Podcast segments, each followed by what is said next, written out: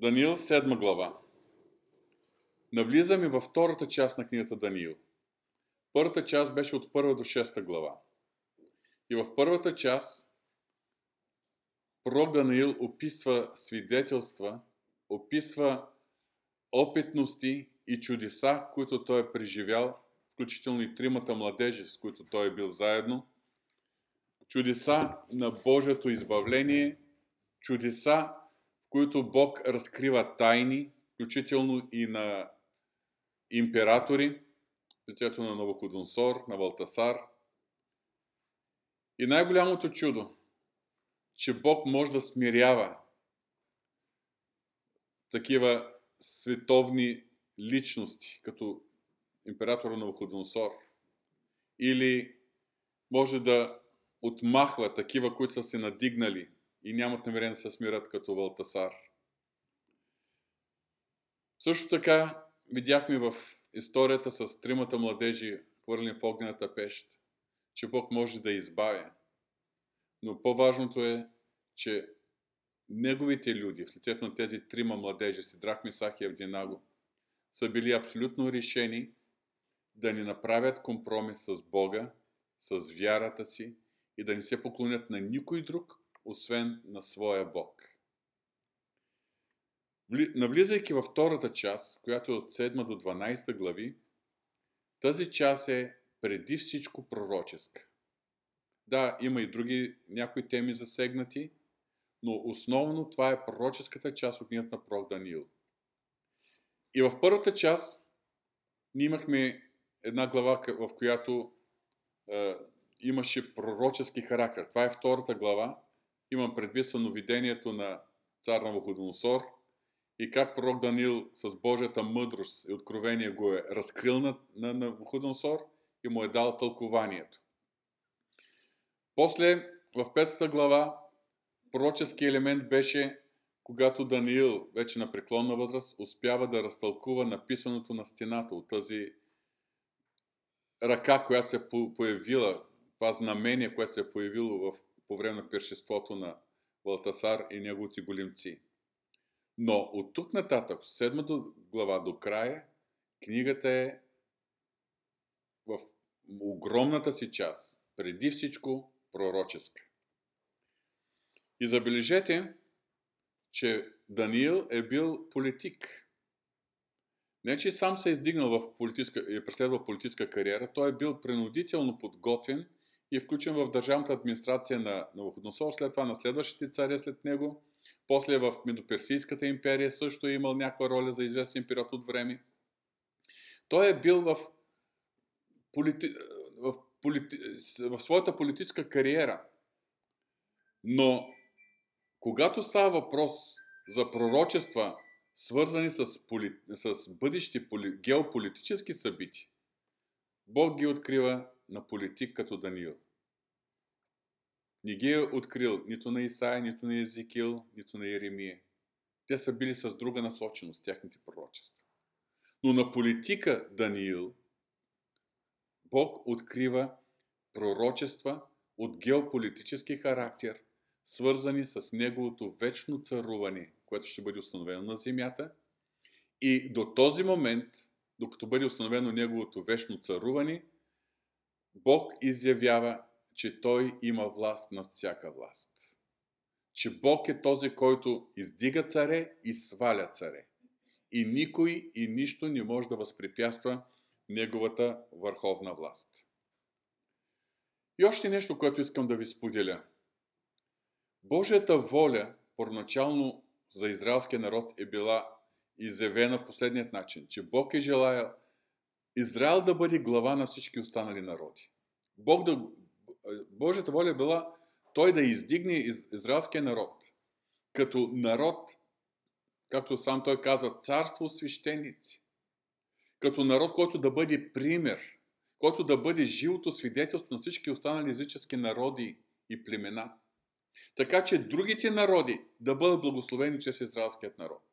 Другите народи, виждайки превъзходното в израелския народ, което те, на тях им липсва, да познаят истинният Бог, Богът на Авраам, Исак и Яков. Това е било Божието намерение. В крайна сметка да въздигне израелския народ, израелския народ да бъде, бих казал, империята, по чиято сянка, по чиято, бих казал, влияние, другите народи да благоденстват и да познават, да познаят Бога и да му служат. Да, но израелският народ не е изпълнил Божието намерение. От, отпаднал е от Божият призив да бъде цар, царство свещеници. Вместо това, под влиянието на другите народи, израелският народ е потънал в идолопоклонство, в грях, нарушил е Божия завет. И сега виждаме какво Бог допуска.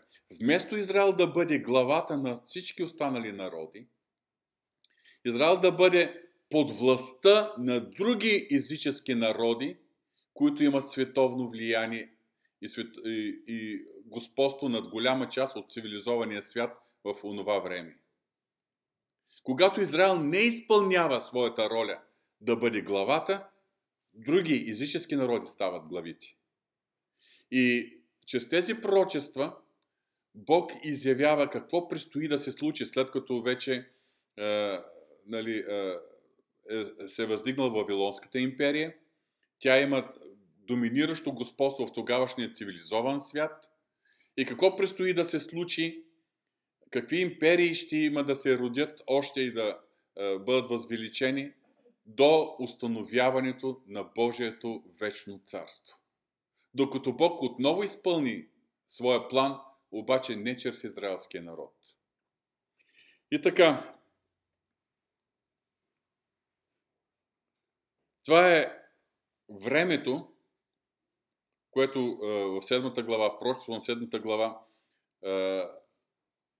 ние ще разглеждаме времето на излишниците. Как ще се развие историята и световното доминиране на различните империи, докато траят времената на излишниците? Започваме с първи стих. В първата година на Вавилонския цар Валтасар, Даниил видя сън и видение в главата си върху леглото си. Тогава записа съня и разказа същността на видяното. Кога е видял пророк Данил това свое видение? В първата година на Вавилонския цар Валтасар. От историята знаем, че Валтасар е управлявал заедно със своя баща Набонит 10 години. И бащата истинският върховният император е водил предимно войни, а във Вавилон е оставил своя син, който да, да, да управлява и да движи администрацията, държавните дела от негово име. Това означава, че това видение, за което ще говорим тази вечер, е около 10 години преди а, падането на Вавилонската империя и поражението й от Мидоперсийската. Нещо, за което говорихме, когато разглеждахме Даниил 5 глава, която описа точно този момент, когато медянина Дари заема властта, след като унищожава Вавилонската, превзема Вавилон с хитрост, убива Валтасар, по-късно и на Бонит. И така, Валтасар е убит по превземането на Вавилон от Медоперсийската империя през 539 година преди рождението на Исус Христос. Даниил е видял това съновидение между 9 и 10 години преди това събитие. Това е било вече залеза на Вавилонската империя. Втори и трети стих. Даниил каза, Видях в нощното си видение и ето четирите небесни ветрища избухнаха върху голямото море. И четирите големи звяра излязоха от морето, различни един от друг. Голямото море най-вероятно се отнася за Средиземно море. Защото всички тези империи, за които се говори в това видение чрез преобразите, чрез преобраза на зверовете, са се свързани с Средиземно море. Учителите на а, свещеното писание отнасят четирите ветрища като преобраз на Божието провидение, Божия неограничен суверенитет и Божията неограничена власт на човешката история. В съновидението на пророк Данил, той вижда четири различни зверове, излизащи от морето. Тоест, четири основни езически империи са световно доминирани, които се развиват около Средиземно море. Още тук искам да кажа, че има голяма е, връзка между това видение на пророк Даниил, което той е видял 10 години преди е, падането на Вавилон, с видението на Ходносор, описано във втората глава от същата книга. Това е било в началото, когато Даниил е бил още юнош. Сега, нека да проследим за момент. Още като юноша, като младеж, вече подготвен за царските работи, е, както проследихме в книгата на пророк Даниил, е, тогава Даниил е разтълкувал видението на, на цар Навуходоносор. През всичките следващи години са се случили тези събития, които той е описал до 6 глава включително, за които вече ние разговаряхме. В седмата глава е събитие или видение, съновидение, което той има в първата година на цар Валтасар. Забележете, той е бил някъде над 70 години, вероятно, когато се е случило това. Ние го наричаме пророк. И книгата на пророк Даниил е включена в, когато се разделя Библията на различни категории книги, в категорията на големите пророци. Защото тези пророчества са от изключителна значимост за разбиране на световната история. Когато кажем за пророк, някои хора си мислят, че пророк ежедневно се разговаря с Господа. Сутрин, обед, вечер, разговаря се, получава се телеграмки, видения, съновидения, пророчество, откровение и така нататък. Ако е така, представете се каква книга би била написана. Книгата Пророк Даниил само 12 глави. Неговите откровения са в 7, 8, 9, 10, 11 и 12 глави. И те са в тази възраст, когато той вече е в, ще го кажа, над, около 70 години и над 70 години. Пророк, защото Бог му открива невероятни пророчества, но не е както някои съвремени хора разбират пророка като човек, който си разговаря, като ще има пряка директна телефонна връзка с Бога. Дори и при пророците, откровенията, които Бог им дава, не са ежедневие. А при специални случаи, когато Господ има какво да изяви, било на тях, било на хората, които ги изпращат, или на всички нас, поколенията след това, когато става въпрос за пророчества, които са записани в свещеното писание. И така да преминем към четирите с вяра. Четвърти стих. Първият беше като лъв и имаше орлови крила. И като го гледаха, крилата му се изклубнаха и той се вдигна от земята и беше заставен да се изправи на два крака като човек и му бе дадено човешко сърце. Определено първият звяр, който вижда пророк Даниил, това е преобраз на Вавилонската империя. Тя все още съществува, Данил все още работи в администрацията на Вавилонския император, в случая Валтасар, който управлява от Вавилон. Вавилонската империя е била доминираща сила между 612 до 539 година преди рождението на Исус Христос. В Вавилон по това време са били популярни такива скулптури на лъв с орлови криле. Такива скулптури е имало поставени пред вратите на императорския дворец в Вавилон. Това се потвърждава от археологическите находки, които са известни. Значението е, че лъвът е цар на, же, на земните животни, а орелът е цар на небесните птици. И така вавилонски императори са изразявали своята неограничена власт на целият цивилизован по това време свят. В четвърти стих, втората част на стиха, където се казва, че беше заставен да, да се изправи на два крака като човек му бъде дадено човешко сърце. Вероятно, тук става въпрос за душевната болест на Навуходоносор и в крайна сметка, когато той е бил изцелен и възстановен, когато отново Бог е благоволил да му даде човешко сърце. За това говорихме в четвърта глава. Първият звяр от тези четири звяра, които вижда в видението си Даниил, е Вавилонската империя. И това съответства на златната глава от образа, който е видял цар Навуходоносор. Да се припомним е, е, неговото видение. Един образ. Главата и останалите части на тялото са били направени от различни метали и, матери... и други материали. Сега ще ги проследим.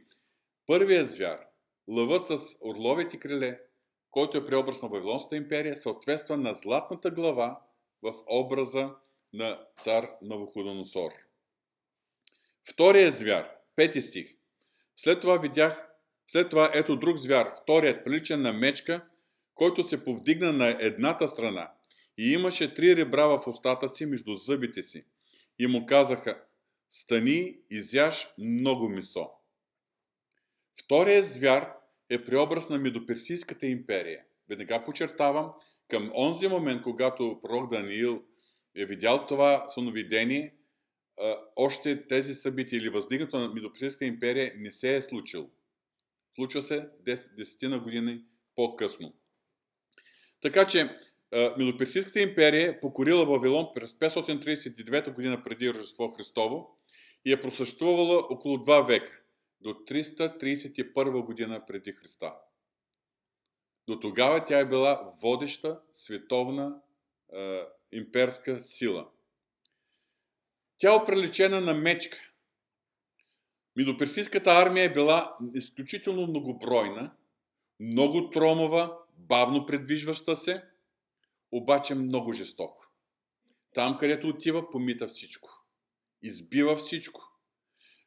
Числеността й наброявала между 100 000 войни в дадени битки до 1 милион войни в една битка срещу гърците.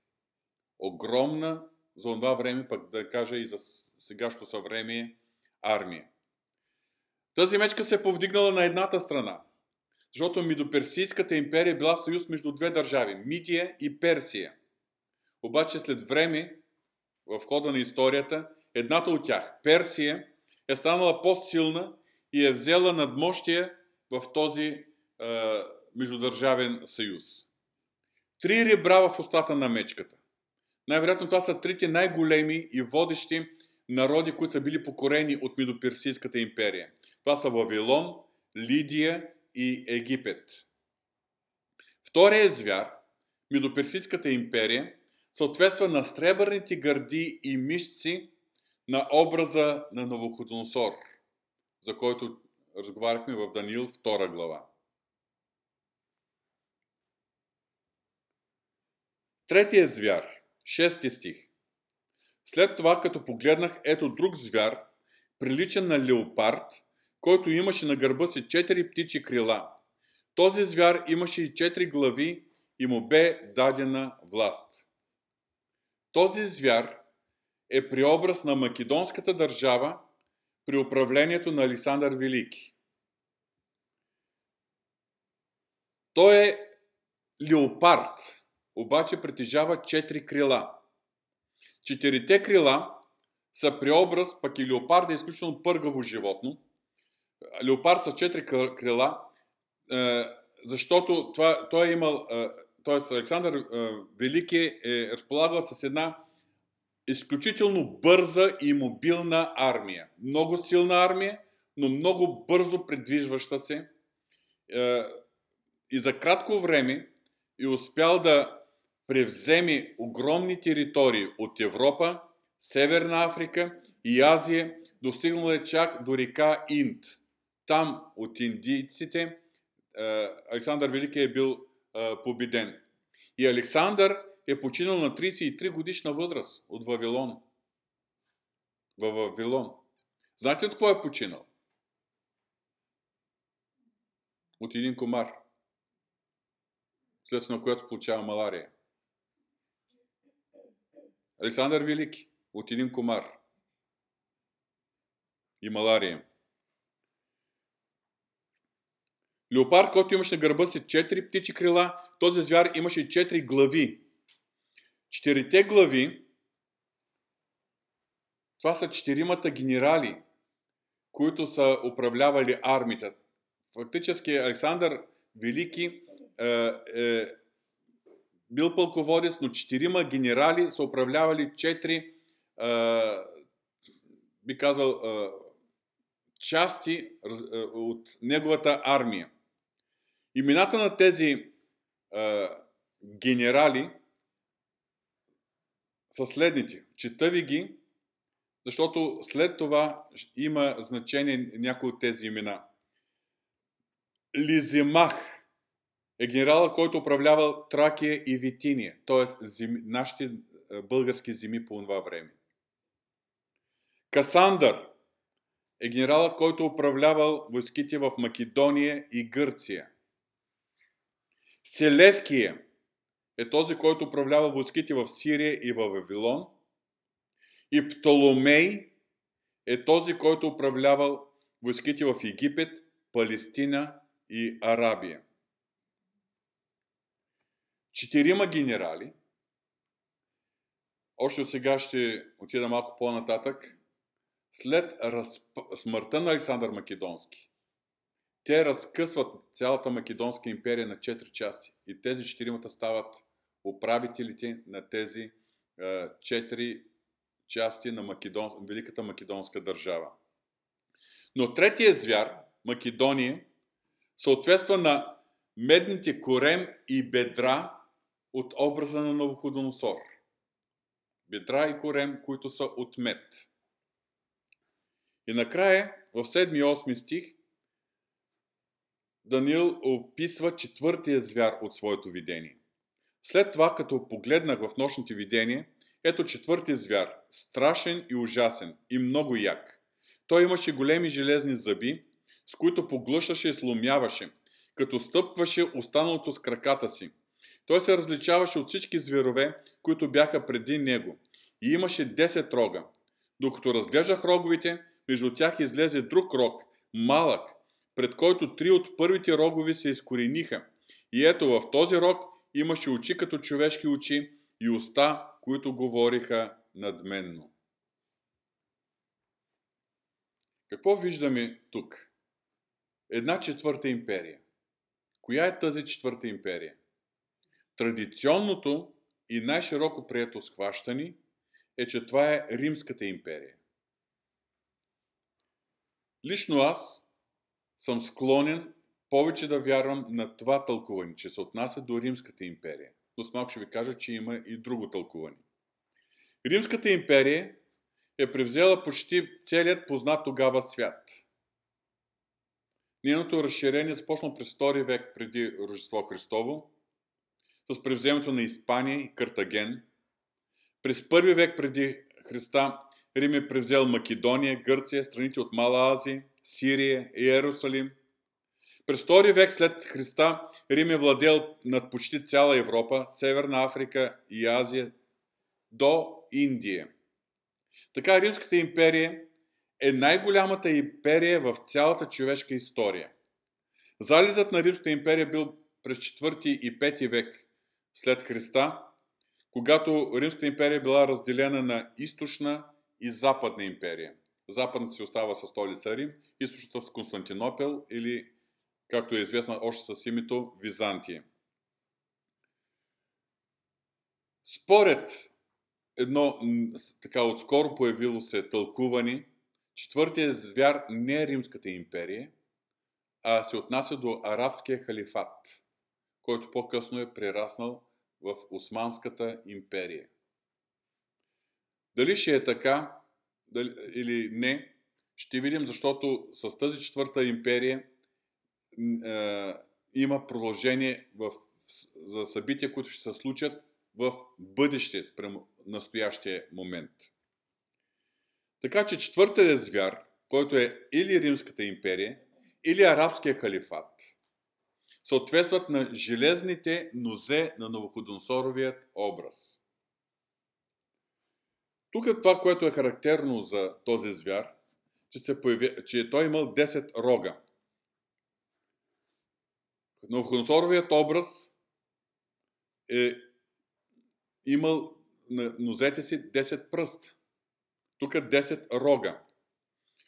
Най-вероятно това се отнася за възстановяване на някаква форма, било на Римската империя или на халифата. Аз повече съм склонен да говорим за Римската империя. някакъв съюз, някаква федерация от държави, ако държ...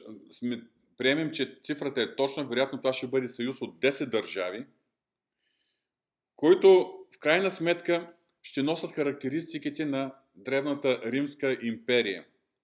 И се очаква това да се случи на края на времето на езичници, за което Христос говори. Т.е. в края на църковния период, непосредствено преди второто пришествие на Исус Христос. Десетте рога или десетте пръста да се припомним, че десетте пръста са от желязо и от кал, т.е. нееднородна смес. Нещо нетрайно, нещо крехко, нещо, което няма здравина. Най-вероятно това е съюз от 10 държави, който няма да бъде а, така силен съюз, но оттам ще се издигне един лидер, малкия рок, който ще обедини, ще вземе властта на три държави, но и останалите държави също ще бъдат под неговото влияние и някаква фор, до някаква степен управление. Много ми наподобява начин на управление в Европейския съюз, но Европейския съюз не е от 10 държави, а от доста повече. Така че не мога да кажа точно тази федерация, а, коя ще бъде в това последно време. Вярвам, че скоро време нещата ще се изяснят. Но със сигурност този рок, който се е, малки рок, който е израснал и три а, рога, просто е изхвърлил три рога. А, това е антихрист. Този бъдещ а, управител, който ще има световно доминирани чрез тази коалиция от държави, тази федерация от, от 10 държави или някакво друго число. Казвам друго число, защото ние никога не можем да кажем дали 10 рога, цифрата 10 е точна цифра, че ще бъдат 10 държави или просто е някакво символично число. Продължаваме с 9 и 10 стих. Гледах, докато бяха положени престоли, и старият по дни седна, чието облекло беше бяло като сняг и космите на главата му като чиста вълна, престолът му огнени, е, огнени пламъци и колелата му пламтящ огън. Огнена река излизаше и течеше, течеше пред него. Милион служители му слугуваха и милиарди по милиарди стояха пред него. Съдилището бе открито и книгите се отвориха. Тук вече категорично виждаме бъдещи събития. До тук четвъртия звяр говорим за Римска империя, която е била в миналото. Но малкият рок ще се издигне в последно време. Тоест има някакво прекъсване в историята. Времето, което Христос нарича времената на езичниците. И в това прекъсване на, в историята, накрая отново ще бъде сформирана тази федерация от държави и оттам ще изникне този малкият рок, който е антихрист. И тук виждаме, че когато вече се надигне този малкият рок, се появява престола и старият по дни седна. Недвусмислено това се отнася до Бог. Бог Отец. Това, което четем тук в Данил, много наподобява на това, което видял Йоанн в своето изтъпление на остров Патмос и е записано в Откровение в 20 глава 12 стих. Видях и мъртвите, малки, големи и малки, да стоят пред престола и едни книги се разгънаха. Разгъна се и друга книга, която е книгата на живота. и мъртвите бяха съдени според делата им по записаното в книгата. Явно е, че тук става въпрос за този финален съд пред големия бял престол. 11 стих от книгата на пророк Данил 7 глава. Тогава погледнах по причина на гласа на надменните думи, които рогът изговаряше. Гледах, докато звярат беше убит и тялото му погубено и предадено да се изгори с огън. Веднага е, правим асоциация с Откровението 19 глава, 19 и 20 стих, където е, е, апостол Йоан вижда второто и явно пришествие на Исус Христос. И видях звяра, тук Антихрист е наречен с това име звяра, малкият рок или звяра, и видях звяра и земните царе и войските им, събрани да воюват против язещия на коня, това е Исус Христос, и против неговото воинство. Вярваме, че там сме и ние. И звярат бе уловен, и с него лъжи пророкът, който бе хвърлен пред него, който бе извършил пред него знаменията, с които измами унези, които бяха приели белига на звяра, които се поклониха на неговият образ. Те двамата бяха хвърлени живи в огненото езеро, което гори с жупел.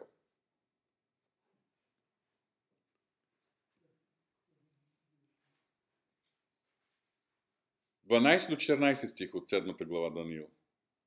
А колкото до другите зверове, тяхното владичество беше отнето. Животът им обаче бе продължен до време и година. Гледах в нощните видения и ето един като човешкия син идеше с небесните облаци и стигна до стария по дни и го доведоха при него. И на него бе дадено владичество, слава и царство, за да му слугуват всички племена, народи и езици. Неговото владичество е вечно, то няма да премине и царството му е царство, което няма да се разруши. За първи път в Библията срещаме термина човешкия син. И ето един като човешки син идеше от небесните облаци. И ние знаем много добре кой е той. Човешкият син съответства на камъка от видението на Навуходоносор. Камъка, който удря този образ, който видял Навуходоносор в нозете и той се разрушава. Когато са били отворени книгите, когато е бил поставен престола и старият по дни е седнал на него, когато е, звярат беше убит и тялото му погубено и предано се изгори с огън, звярат, това е тази империя, тази политическа система, е, звярат, е, използвам термина в книгата на пророк Даниил, защото там малкият рок е антихрист. То в крайна сметка ние идваме при второто пришествие. Това се случва, когато войските на сам Христос унищожава войските, които са събрали в Армагедонската битка и след това Антихрист е хвърлен заедно с лъжи пророка в огненото езеро. Колкото другите зверове, другите империи, Тяхното владичество беше отнето, животът им е продължен до известно време, но всичко това се случва докато дойде човешкия син и стария по дни му предава цялото владичество и царство, което няма да премине и няма да се разруши. Това, което разбираме е, че когато пророк Даниил е видял това съновидение, той се е смутил. Четем 15-16 стих. Колкото до мене, Даниил, духът ми се наскърби дълбоко в тялото ми и виденията в главата ми, виденията в главата ми ме смутиха. Приближих се до един от предстоящите и го попитах какво е истинското значение на всичко това. И той ми разказа и даде да разбера значението на тези неща. И сега четем вече тълкованието, което този Божий пратеник, вярвам това е ангел Божий, му, му споделя и му дава като виделина за тълкованието на тези четири звяра. 17 и 18 стих. Тези четири, четири големи звяра, каза той, са четирима царе, които ще се издигнат от земята. Но светиите на Всевишния ще приемат царството и ще владеят царството до вечни векове. Съвсем ясно и лаконично. Четири различни империи, четири царе, четири а, огромни геополитически сили ще се надигнат. Обаче не на тях принадлежи бъдещето и вечното царство. Но светиите на Всевишния ще приемат царството и ще владеят царството до века и до вечни векове. 19 до 22 стих. Тогава поисках да узная истината за четвъртия звяр, който се различаваше от всички други и беше много страшен, чието зъби бяха железни и ногтите му медни, който поглъщаше и струшаваше, а останалото отстъпваше с краката си. И за десете рога, които бяха на главата му, и за другия рог, който излезе, пред който паднаха три, т.е. за онзи рог, който имаше очи и уста, които говориха надменно и който наглед беше по-як от другарите си. Гледах същия рок, като воюваше с светиите и превъзмогваше на тях, докато дойде старият путни и бе извършен съд за светиите на Всевишния и настана времето, когато светиите завладяха царството. Най-напред, 19 стих, ние четем, поисках да узнае истина за четвъртия звяр, който се различаваше от всички други и беше много страшен, чието зъби бяха железни, ногтите му медни, който поглъшаше и струшаваше, останалото стъпваше с краката си. По този начин е описана Римската империя, ако приемем, че четвъртия звяр наистина е Римската империя, а не халифата, но дори и това се отнася и за другото тълкование. Римската империя е описана така, каквато е била в миналото, кога се е въздигнала. Тя е, римските легиони са избивали, са завладявали, унищожавали всичко наред. В 20 стих и за десете рога, които бяха на главата му, и за другия рог, който излезе и така нататък. Началото на 20 стих, това е описание, десете рога, възстановената Римска империя или възстановения халифат. В случая нека да говорим за Римската империя. Съюз от 10 или N на брой държави. После във втората част на 20 стих и 21. И за другия рок, който излезе, пред който паднаха три, т.е. онзи рок, който имаше очи и уста, които говориха надменно и който наглед беше по-як от другарите си. Гледах същия рок, като воюваше с светиите, превъзмогваше на тях. Малкият рок, очевидно това е антихрист, който воюва срещу светиите. Това се отнася до гоненията през време на голямата скръп. Гонения срещу израелския народ и гоненията срещу верните на Исус Христос, които не са били грабнати. Защото аз все още вярвам, че църква ще бъде грабната преди настъпването на този 7 годишен период или последната Данилова седмица. Защото ще има хора, нали, множество свети, които ще бъдат е, грабнати от Исус Христос, ще срещнат Христос на облаците, но ще има и останали. Останали, които като виждат какво се е случило, в момента не са били готови, но Бог ще им даде възможност за покаяние. И също така ние знаем от книгата Откровение, че по време на този период, 7 годишния период, последната Данилова седмица, включително и по времето на втората половина на тази 7, последната Данилова седмица, последните 3 години и половина, наречени голямата скръп, макар и жестоко, въпреки жестокото гонение, ще има хиляди и хиляди и хиляди хора, които ще се обръщат към Христос, дори заплащайки с живота си. Просто убедени, че това е начина те да се спасят за презвичността. И така, Антихрист, който воюва срещу светиите. И в 22 стих ние виждаме, докато дойде старият по дни и бе извършен съд за светиите на Всевишния, и настана времето, когато светиите завладяха царството. Това е установяването на окончателното господство на Бога върху земята. Ще продължим след малко върху следващия стих.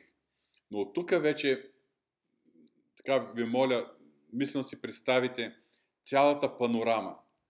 Божията цел, поради която е въздигнал, така се е открил на Авраам и го е повел и е сключил завет с Авраам, е чрез него да издигне народ, чрез който останалата част от света да познае живия Бог.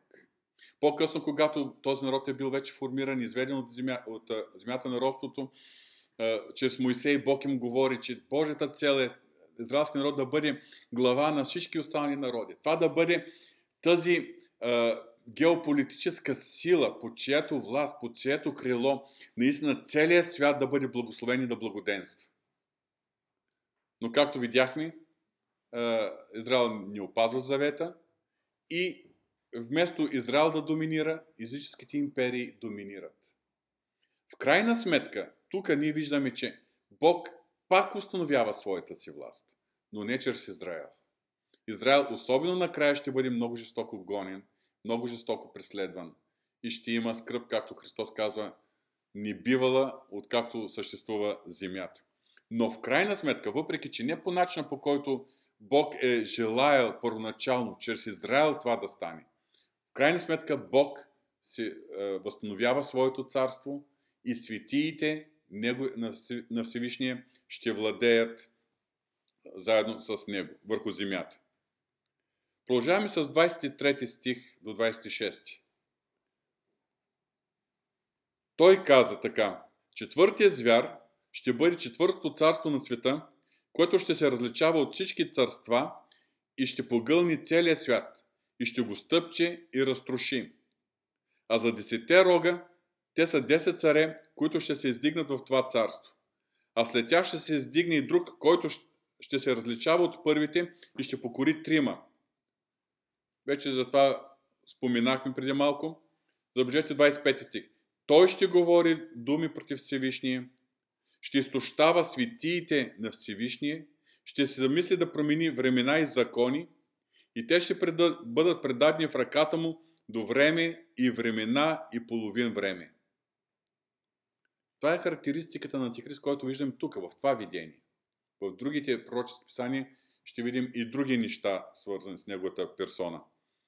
Той ще говори думи против Всевишния. Той ще се надигне. Той ще, ще богохулства. Той ще обяви себе си за Бог, както каза апостол Павел. Той ще изтощава светиите на Всевишния. Това е гонението, преследването. Той ще замисли да промени времена и закони. Днес много се говори за нов световен ред. Даже в последно време за рестарт на световната система. Говоря съвсем реални е, неща в момента, които е, се подготвят. И те ще бъдат предадени, светиите, ще бъдат предадени в ръката му до време и времена и половин време. На много места и в книгата на пророк Даниил, а и в Откровение, ние четем този израз време, времена и половин време което на практика означава 3 години и половина. Година, 2 години и половин година още. 3 години и половина. Това е втората половина на, послед, на последната 70-та Данилова седмица, която ще четем в 9 глава в книгата на пророк Данил.